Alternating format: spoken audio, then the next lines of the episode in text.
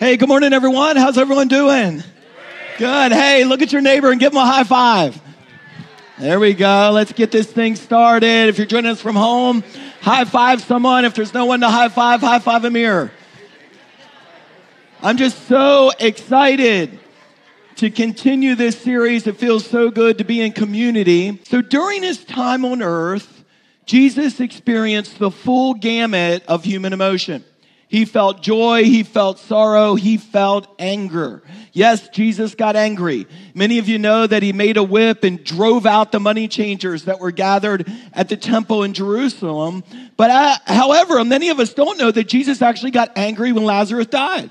John's gospel tells us when Jesus saw Mary weeping and saw the other people wailing with her, a deep anger welled up within him.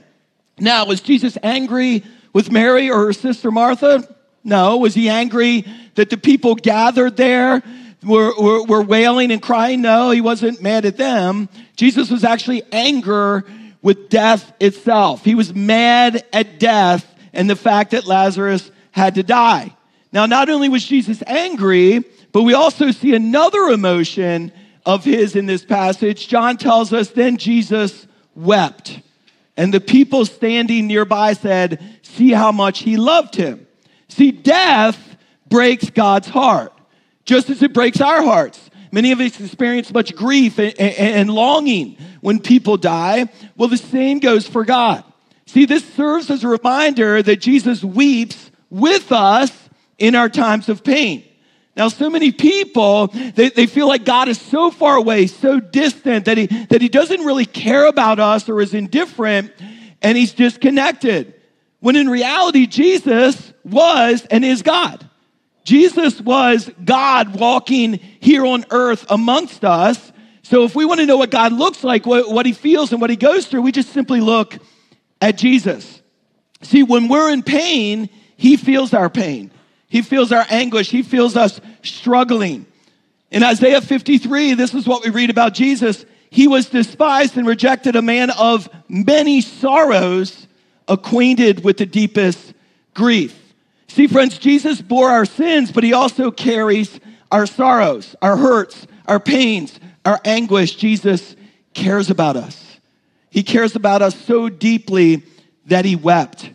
And all of this leads us to our first thought this morning as we continue our Easter series, Grave Robber. See, God's kingdom is for all people. Everyone say all. Mark 5, 21 to 23 is the text we'll be focusing on this morning.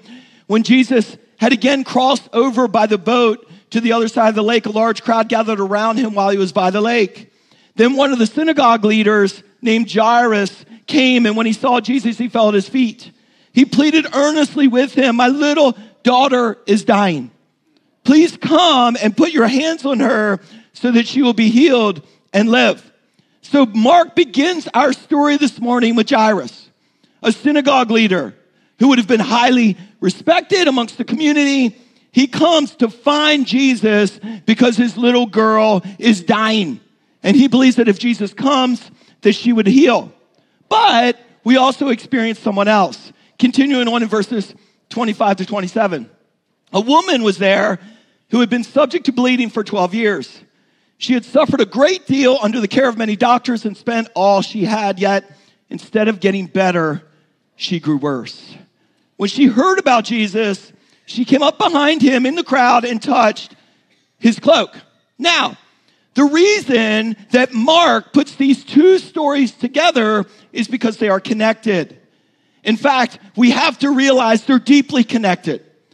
It, it, to go so far as to talk about Jairus that without the woman that had to issue with blood is a deep injustice to the integrity of the text because they are so connected.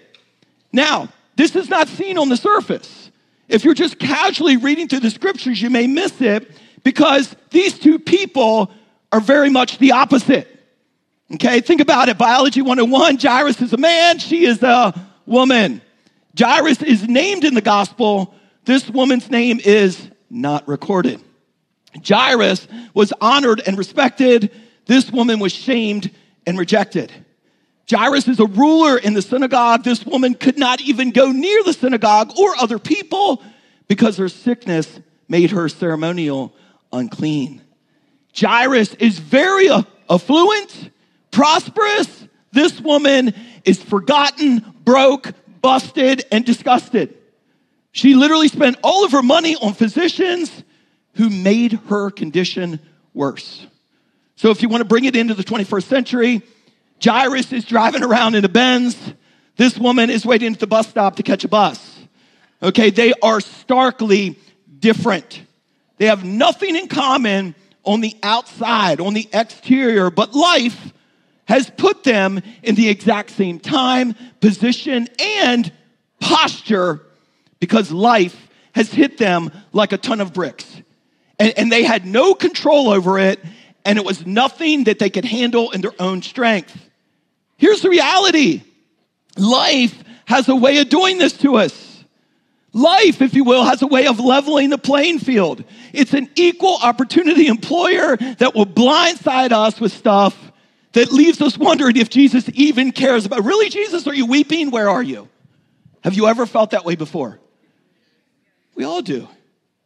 Life hits us with situations that money can't fix, our degrees can't fix, our personalities can't fix, collecting likes on Facebook won't change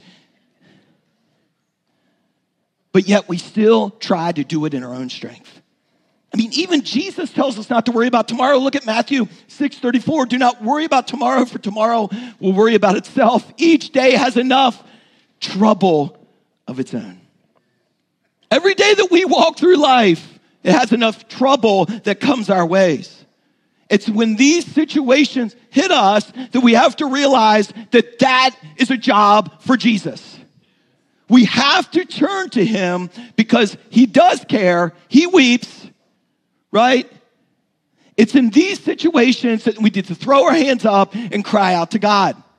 See, Jairus and this woman have nothing in common on the surface, but both ended up in the same place having to push people out of the way just to get an appointment with Jesus. Not one of them has an, had an easy pathway to Jesus. There was no happily ever after that suddenly they just strode up and experienced healing. They both had to physically move people out of the way. Now, Jairus, he's a pastor. He's not supposed to be pushing people. Like, if I roll in here and start pushing people, you're leaving, right? You're leaving. You're out of here. You're like, man, that guy's not nice. I mean, some of you don't even think I'm nice when I talk. So if I start pushing you, it's over. Right? Imagine Jairus, he's walking through this crowd. He's like pushing people out of the way. Hey, man, you had a good talk yesterday. Great. Get out of the way. Right? Appreciate it, can move. This woman, she was ceremonially unclean. She wasn't supposed to touch anybody. That day, she touched everybody to get them out of the way. You're like, wait a minute. Why, why are they being so aggressive? Like, calm down. What's their problem, Chris? Well, Matthew 11, verse 12 from the Amplified says, From the days of John the Baptist until now, the kingdom of heaven suffers violent assault, and violent men seize it by force as a precious prize. See, these two people were seizing the kingdom of God with force. They saw the precious prize, they saw the healing they needed, and what did they do? They went after it, which leads us to our next thought. See, desperate people take desperate action. Desperate people take desperate action. And, and, I believe when we're desperate for God to move in our life, we're going to approach God differently. We're going to come to these Southern Sunday gatherings differently. Heck, when we're desperate for God, you're going to be in your seats before the countdown ends. Can you believe that? When we're desperate for God to move in our life, we're going to raise our arms. We're going to sing louder than anybody else, no matter what anybody else thinks. When we're desperate for God to move, tears will stream down our face. And gentlemen, you won't care that anybody's seeing you cry. If you're here this morning and life is hitting you with something that only God can fix, my question to you this morning is this Will you get desperate? Will you get desperate? See, God will use desperation to push you into purpose. God will use desperation to deliver miracles in your life. In fact, desperation is the door that breakthrough walks through. Desperation is the door that breakthrough, this breakthrough that so many of us want, walks through. And I hear people saying all the time, Chris, why haven't I experienced freedom yet? Why is it so hard? Why isn't God moving in my life? It's probably just you haven't gotten desperate enough. Desperate enough for God to move. See, desperation will open up doors, but let me tell you this complacency will keep them shut. And, and too many people in the church of America are complacent. And they want their music a certain way, and they want their prayer a certain way, and they want their preaching a certain way. And if they don't get it, peace out, I'm going somewhere else. And that's just not God's best. Desperate people make the impossible possible. And what I want you to see this morning is desperation brought these two people together. Jairus and the woman with the issue of blood met at the feet of Jesus. Remember, they had nothing in common on the outside, yet they both ended up at his feet. This is a picture of the gospel. This is a picture of the good news, the church, God's kingdom, that people can gather together over all different likes, appearances, economic levels, but all be accepted and loved the same way. Let's just simply take a look at their desperation. Jesus, I mean, excuse me, Jairus arrives at Jesus first. He's desperate. Then a leader of the local synagogue, whose name was Jairus, arrived. When he saw Jesus, he fell at his feet, pleading fervently with him. My little daughter's dying, he said. Please come and lay your hands on her, heal her, so she can live. Isn't it cool to know that Jairus believes what we believe? He must have been a little Pentecostal, you know? Come on, Jesus, lay your hands on my daughter so she can be healed. His little girl, his baby girl, is dying. So when he arrives at Jesus, he is speaking with a man that is talking to a 911 caller. He had just dialed 911 and he is calling out, My little girl is dying. I need you to come to my house. I need you to get here quickly so that she can be healed. But see, this woman was just as desperate. She had been experiencing a chronic illness, a bleeding, a hemorrhaging that would not stop. Mark 5 27, 28. She heard about Jesus. She came up from behind him through the crowd and touched his robe, for she thought to herself, if I can just touch him, I will be healed. And see, the amazing thing is, so many people miss this. Watch how much Mark wants us to know that the two of them are deeply connected. Mark 5, 25 and 42, the, a woman in the crowd had suffered for 12 years with constant bleeding. And the girl, who was 12 years old, immediately stood up and walked around. So we have this daughter who was 12 years old and this woman who was struggling with her health for 12 years they are connected. 12 year old dying daughter, 12 year old disease. You know, chronologically speaking, the same year this little girl was born is the same year this woman received her negative diagnosis. Cinematically speaking, let's go to the movie side. If the producer of The Chosen were to shoot a movie or a, a, a, a one hour TV show about these verses, that's where this scene in the movie would switch from being at the feet of Jesus to a hospital. And written on the screen, it's going to say 12 years earlier. Walking out of the hospital is Jairus and his wife walking hand in hand, big smile on their face, carrying their newborn baby. Walking out of the same hospital as a woman with tears rolling down her face after being diagnosed with a disease that the doctors had no idea how to solve. Heck, maybe they were both at the same hospital, yet they didn't even see one another. And it's so true in life. We can be so preoccupied with our promises, with our gifts, with our blessings, or we can be pre- so preoccupied with our personal pain that we don't even see other people around us. We can be so excited that God is moving, that God is changing lives.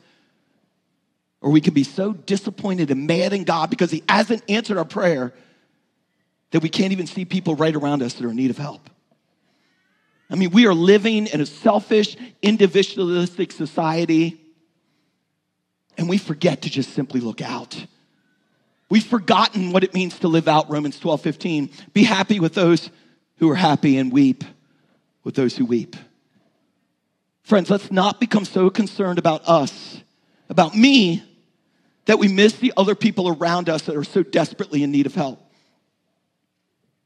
Now, the two people may have not seen each other at the hospital, but guess what? They were forced to see each other at the hem of his garment. See, now the 12s are touching. Someone say 12. 12. Say it again. 12. Now, how many of you realize you don't need a Bible degree to know that there's some numbers in the Bible that God has given us some clues, maybe even some blues clues to know that they're a big deal, okay? 12 just happens to be one of those numbers. 12 is an important number to God. See, when God made a covenant with his people that began with the call of Abraham, continued with Isaac, and culminated with Jacob, Jacob had 12 sons. Those 12 sons represented the power and the authority of his covenant with his people. Those 12 sons would go on to become the 12 tribes of Israel. Those 12 tribes represented the power and authority and strength of that nation. In the Old Testament, when the priest would walk into the Holy of Holies, on behalf, remember, only the priest could walk into the presence of God, representing the people of God. He would stand before God wearing a breastplate with 12 precious stones that represented the 12 tribes of Israel. This would stand for God's power and authority. In the New Testament, there was a new high priest who was named Jesus.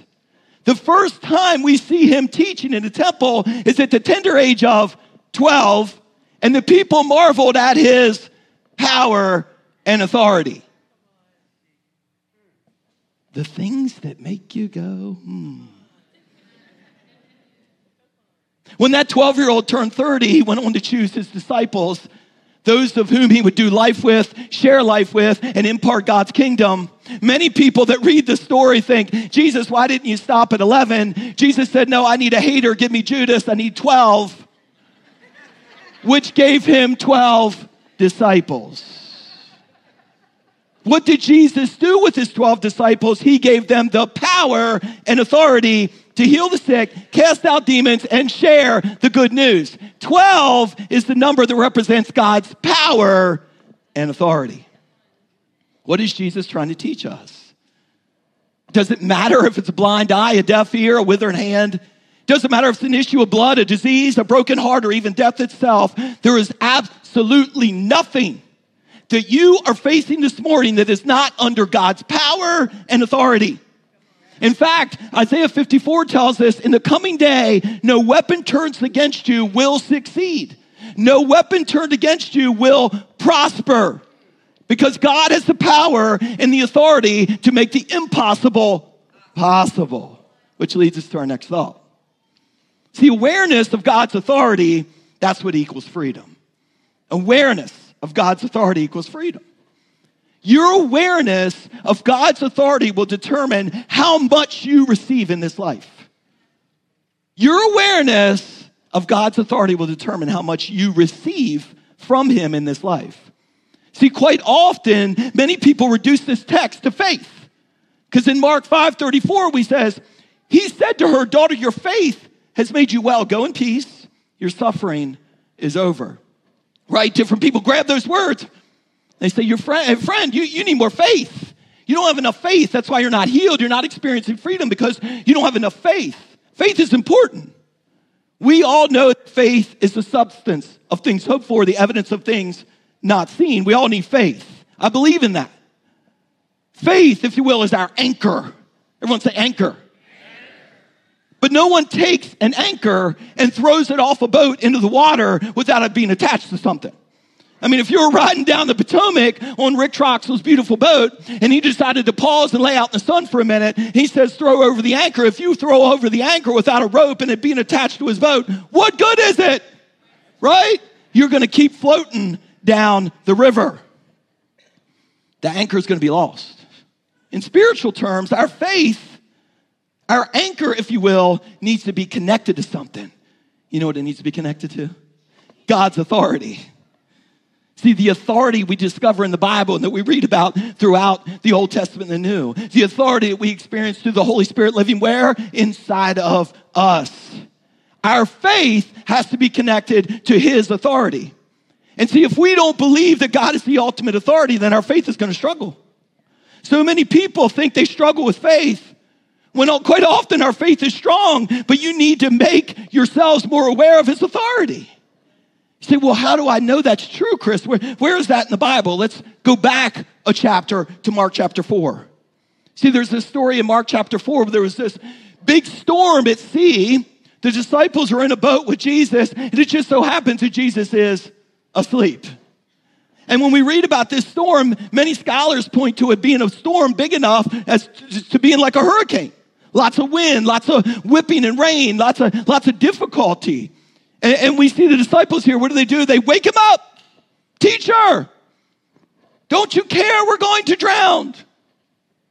Right? And, and couldn't you just imagine? He's just laying in the, in, this, in the back of the boat, chilling, got a pillow.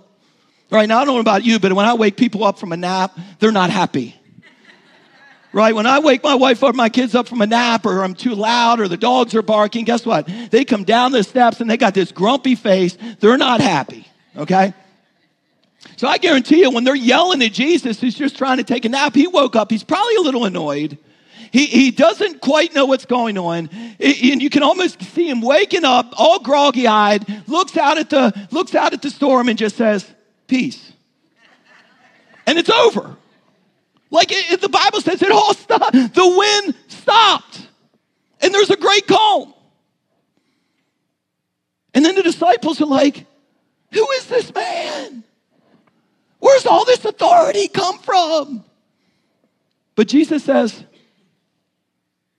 Why are you so afraid? You still have no faith?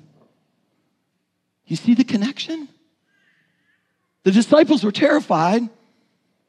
Who is this man that can stop this hurricane? Jesus responds, Where's your faith? Their faith was little, it was small, because they did not have awareness of God's authority. If the disciples would have known who Jesus really was, guess what? When this storm was all around them and they saw Jesus sleeping calmly at the boat in the middle of a hurricane, it's not bothering him. Move over, Jesus. I'm going to cuddle up beside you. Give me a pillow. Right?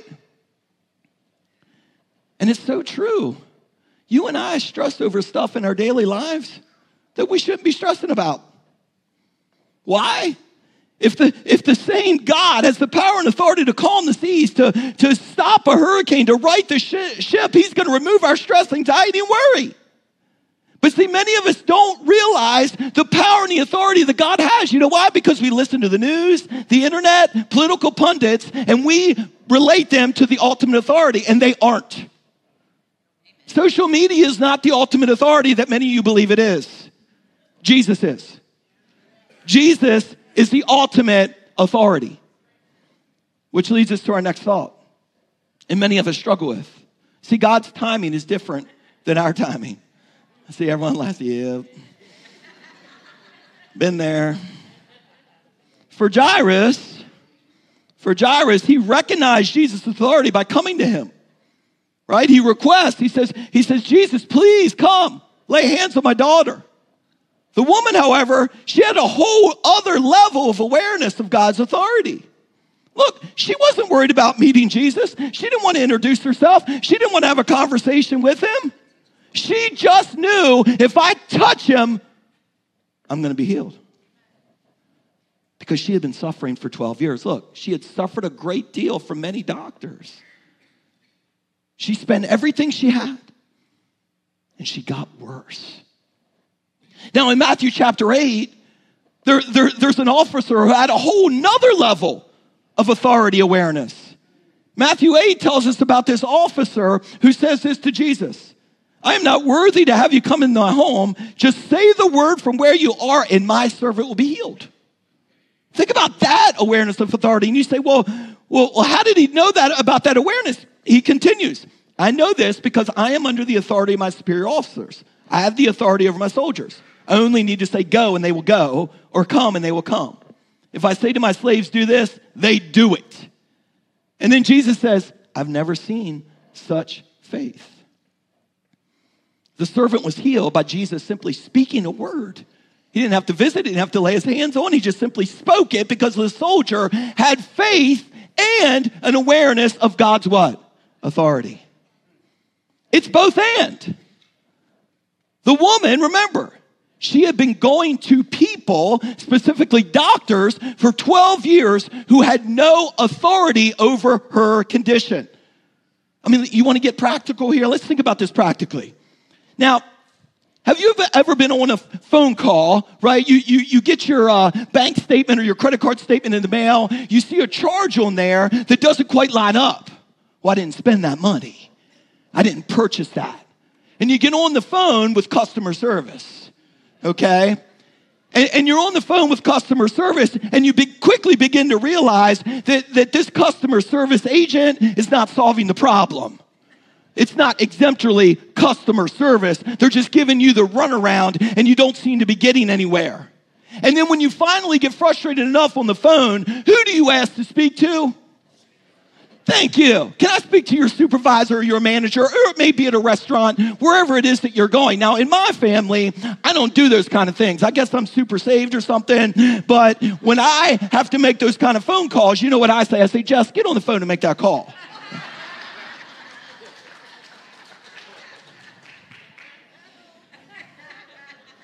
Because listen up, I've seen it before.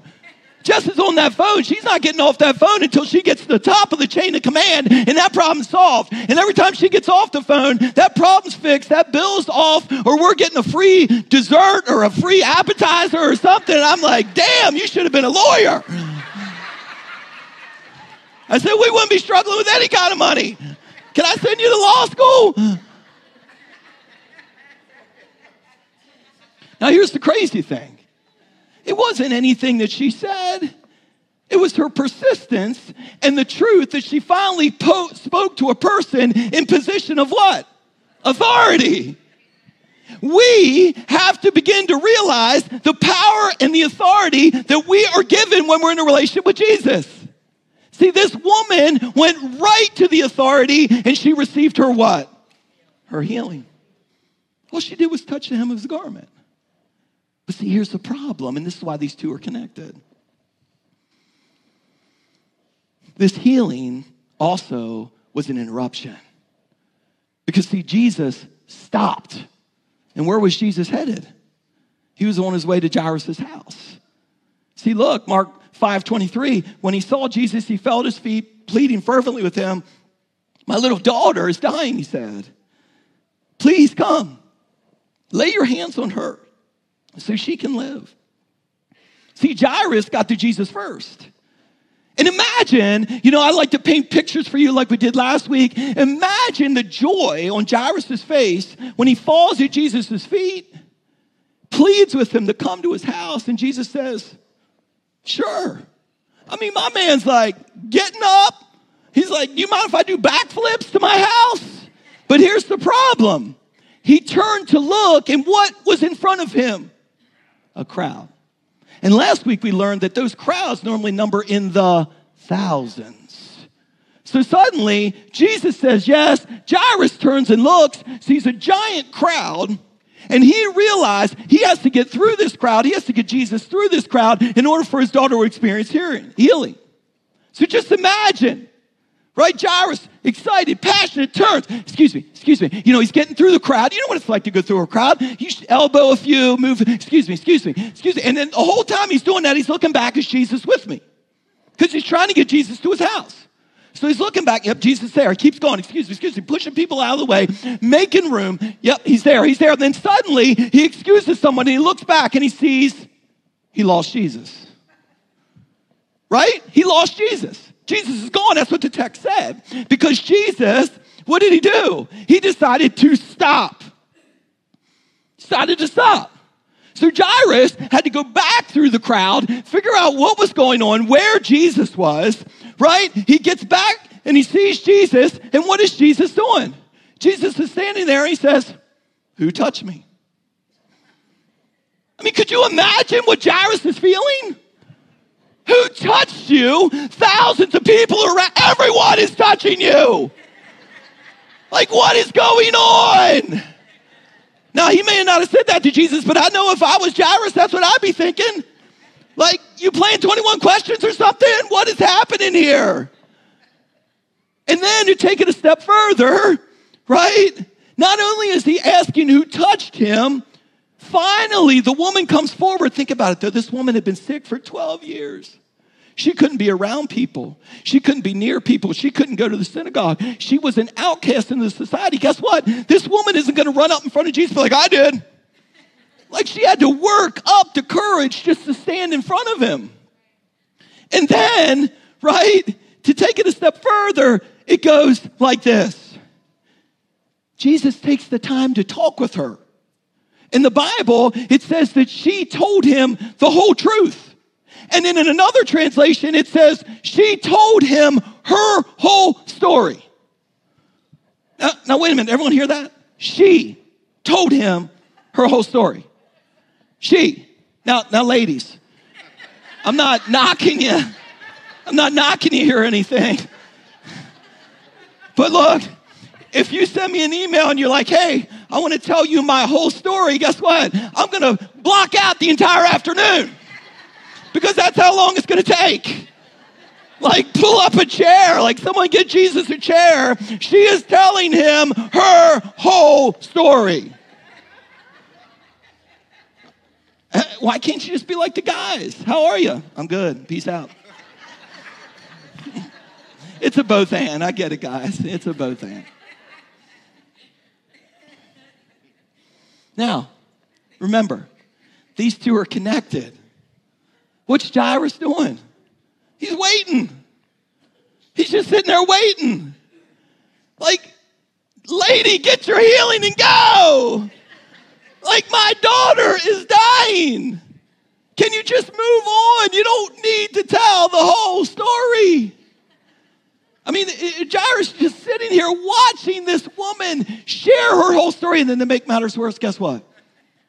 Jairus just watched this woman receive her healing. And we've all been there before, right? We've seen people get healed, and we've been struggling for years. We've been having a pain, an anguish, a heartache, whatever. We've been struggling for years. Wait a minute, why, why, why'd he get healed? Why'd she get healed? Why? They have children, right? And suddenly that pain can well up in our heart and we get frustrated at God. Like, well, why is all this happening? Look, I just want to encourage you God doesn't show us miracles or testimonies about miracles to discourage us. He shows us miracles and testimonies about healings to encourage us. Because the same can happen to you and me. But we have to realize, everyone hear this. It's not in our timing, and it's not always the same way. It's not in our timing, and it's not always the same way. See, Jairus and this woman both wanted the same thing. They both wanted healing. And then the unthinkable happened. While he was still speaking to her, messengers arrived from the home of Jairus, the leader of the synagogue, and they told him, Your daughter is dead. Which leads us to our next thought Jesus is the resurrection and life. While he was still speaking to her, the woman to receive the healing, messengers arrived, said, Your daughter is dead. Now imagine the pain, the anguish that must have gone through Jairus' heart when he received that news. And see what many of us have to realize this morning, and so many people don't want to acknowledge for resurrection to happen, something has to die. For resurrection to happen, something has to die. And then to make matters worse for Jairus, look at his friends. His friends didn't help. There's no use, Jairus. Leave the, leave the teacher alone. Give up, Jairus. Your daughter's dead. Give up, Jairus. She's not going to get healed. She's not going to get resurrected. Give up. And see, we have to guard against people in our lives that are negative towards the kingdom of God. We have to guard against people in our lives that are negative about his promises and his authority in our lives. We can picture Jairus standing there, dazed, confused, conflicted, angry when he receives this news. All of them summed up. And then Jesus looks at him and he looks at us and he says, Don't be afraid, just have faith. Don't be afraid, just have faith. That Jesus stopped the crowd and wouldn't let anyone go with him except Peter, James, and John. And see, I believe this is where the story switches. See, suddenly Jesus stops the crowd. They don't follow Jesus, uh, Peter, James, John, and Jairus. They are following Jesus. And Jesus is now leading Jairus where? To his home. I know where you live. I know what you're going through. I know how you feel. Let's go. And Jesus is leading the way. And notice, we need to follow Jesus even with a broken heart. Look at Mark 5 39 and 42. He went inside and he asked, Why, why all this commotion and weeping? The, the child isn't dead, she's only asleep. The crowd laughed at him, but he made them all leave. In other words, Jesus said, Get out. Jesus said, just, just get out. And see, there are times in our life that we have to do the same thing. And see, what many of you have to realize, and I believe what God wants to speak to you this morning, it's not necessarily with people, but it's with the enemy. And so many people want to know, well, why do you have death on the stage? Well, look, pride, get out. Shame, get out. Fear, get out. Doubt, get out. Anxiety, get out. Worry, get out. Does that make sense? Some things aren't going to get up or change in your life until you get the other things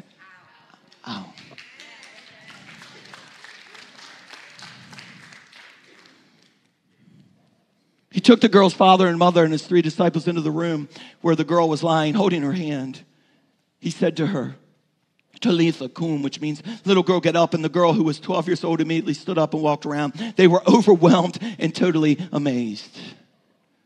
So this morning, I want to invite you to check your environment, check your heart, check your relationships.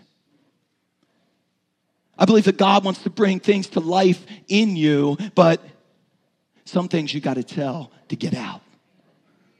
Which leads us to our action steps. You know, you want to experience some freedom this morning. Just six simple steps that we're gonna we're gonna work through together that I believe you apply to your life this week. They're gonna change your life. Number one, what is your low point? What is it? See, without a low point, there's no reason to have a breakthrough. If you can't be honest with God, if you want to put the picture on that everything's hunky dory and perfect, guess what? He's not going to change you. You got to acknowledge that you have a low point. A breakthrough is quite clearly something that stems from a low point. I mean, look at Jairus. His daughter's dying. The woman had been dealing with constant bleeding for how long? 12 years. 12 years. We have the power inside of us to unlock breakthrough. But you got to recognize where your low point is, which leads us to our next step. Just analyze your story. And we say, well, Chris, what's that mean? Just analyze what you're saying to yourself. I'm not good enough. I'm not pretty enough. God doesn't love me. It's my fault. It's not my fault, it's everyone else. No one loves me, no one accepts me, no one encourages me. What are you saying to yourself? Mark 5 26, what? She had suffered a great deal from doctors who said, I can't help you. She spent all of her money. She got worse. Look at Jairus. Your daughter's dead. Forget it. Beware of the lies that you're telling yourself. You got to make them aware. It, it, you're not going to have personal breakthrough unless you decide to form new, empowering stories about you. And believing what God's call, power, and authority is in your life, which leads us to our next step. Just be bold. Like, just stop sitting around. Plead fervently with Him. A little girl's dying. She heard about Jesus. What did she do? She pushed everybody out of the way, touched everybody she shouldn't have, just to touch him. No breakthrough can occur unless you cut off all other options and decide, I'm changing. In other words, stop believing the lies. Make a choice. And the moment you make that decision is the moment your life will change, I believe. And then when it changes, you move to your next step, just establish some new standards. Daughter, your faith has made you well. Go in peace. Your suffering is over. The girl who's 12 years old stood up. See, these new standards are trusting God's authority in our life. Don't accept what the world is telling you about you. If you need to delete TikTok, please delete it. If you need to get off Facebook, get off of it. If you need to stop reading Fox News or CNN or Independent America or the World All Around News or whatever it is you watch, stop watching it because they're all full of lies. Don't accept what negative friends and family say about you. And if you have to, just say no and move on. That's how you pursue abundant life. Amen? Which leads us to our next step. Number five, just adopt some positive habits. Adopt some positive habits. Jesus stopped the crowd, wouldn't let anyone go with him except Peter, James, John, and Jairus. See, Jairus began to follow Jesus. If you want to experience a breakthrough and just keep living the same way, you're not going to get any results. Well, Chris, why ain't I changing? Why, why isn't God doing something in my life? Well, chances are you're deciding not to read the Bible, you're deciding not to pray every day, and you're choosing not to serve. See, habits are small acts each day that you do repeatedly that end up having a lot to do with your success. You need to read the Bible. You need to pray and you need to serve. You need to do those things. And if you're not doing them, I want to challenge you to do. Well, Chris, how do I read the Bible? Um, open it up to Matthew and start reading. or have your phone read it to you. Pray. What is that? Just start talking to God, man. Pray without ceasing. Just talk to God without ceasing. Well, how do I serve, Chris? Oh, team ups today. I mean, just hang out with Kelsey, learn how to serve in our community of faith. Well, I'm nervous, Chris. I don't know what that means. Come and give a flower away with me and Jess in the square this Friday. We're going to give flowers away. Dude, it was so cool. Listen to this testimony. First gathering, is so, my sermon changes from first second gathering because I hear all these testimonies of people leaving from the first gathering. So you guys are super blessed, right? this woman gives me this big hug, man. And she looked at me and she goes, You realize something? the whole reason I'm at this church and God changed my life is because you gave me one of those flowers.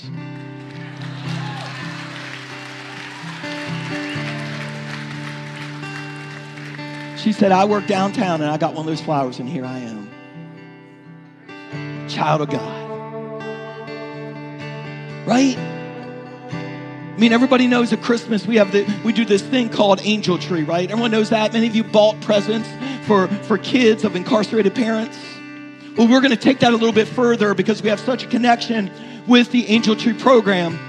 And, and Len and Lisa are going to start a new, new growth group on April 21st called Embracing Families. And, and what we're going to do is we're going to go through an eight week growth group learning how to connect with incarcerated family members and children that need help and, and, and need hope and need encouragement, right? And that's going to start on Thursday, April 21st. And Len and Lisa said, hey, invite everyone to come to the community dinner at 6. So you get a free meal. I mean, they're going to cook you food. And then they're going to start the group at 6.30, right? So if you want to be a part of that group, talk to Len and Lisa. My point is, you got to create some habits. Which leads us to our final step. Be clear on your why. You need to know why you exist and what your fundamental goal is. And listen, if you're in a relationship with Jesus, your why is other people. It's not you. Your why is other people. There's a reason, right? There's a reason that Jesus said, go in peace. He didn't say, follow me in peace. He didn't say, stick around in peace. He said, go in peace. Your suffering is over. And in Matthew 22, he says, Love the Lord your God with all your heart, soul, and your mind. The first and greatest commandment, the second is equally important. Love your neighbor as yourself. If you're in a relationship with Jesus this morning, your why is other people and impacting other people with the good news of the gospel. And what a better week to do it next Sunday happens to be Easter. When you leave here, you're going to be given a six pack. Right? Now, some of you are like, is it Bud Light or Miller Lite? It's not either. It's six pack of cards that you can invite people to our community of faith in our Easter gatherings. Amen. And if you go out and do that, I believe they're going to come in here and experience new life because I'm seeing the impossible become possible in you. Will you stand with me? So I felt God prompt me that, that He was going to move in this place this morning, that miracles, signs, and wonders were going to happen. But we want to set that environment, amen? That some of you are here this morning, you're hungry, you need a breakthrough, you need to meet God. Well, I want to challenge you. This is your opportunity to begin to cry out, extend your arms to God, because He's going to move amongst you in a minute, amen? Amen. Let's sing together.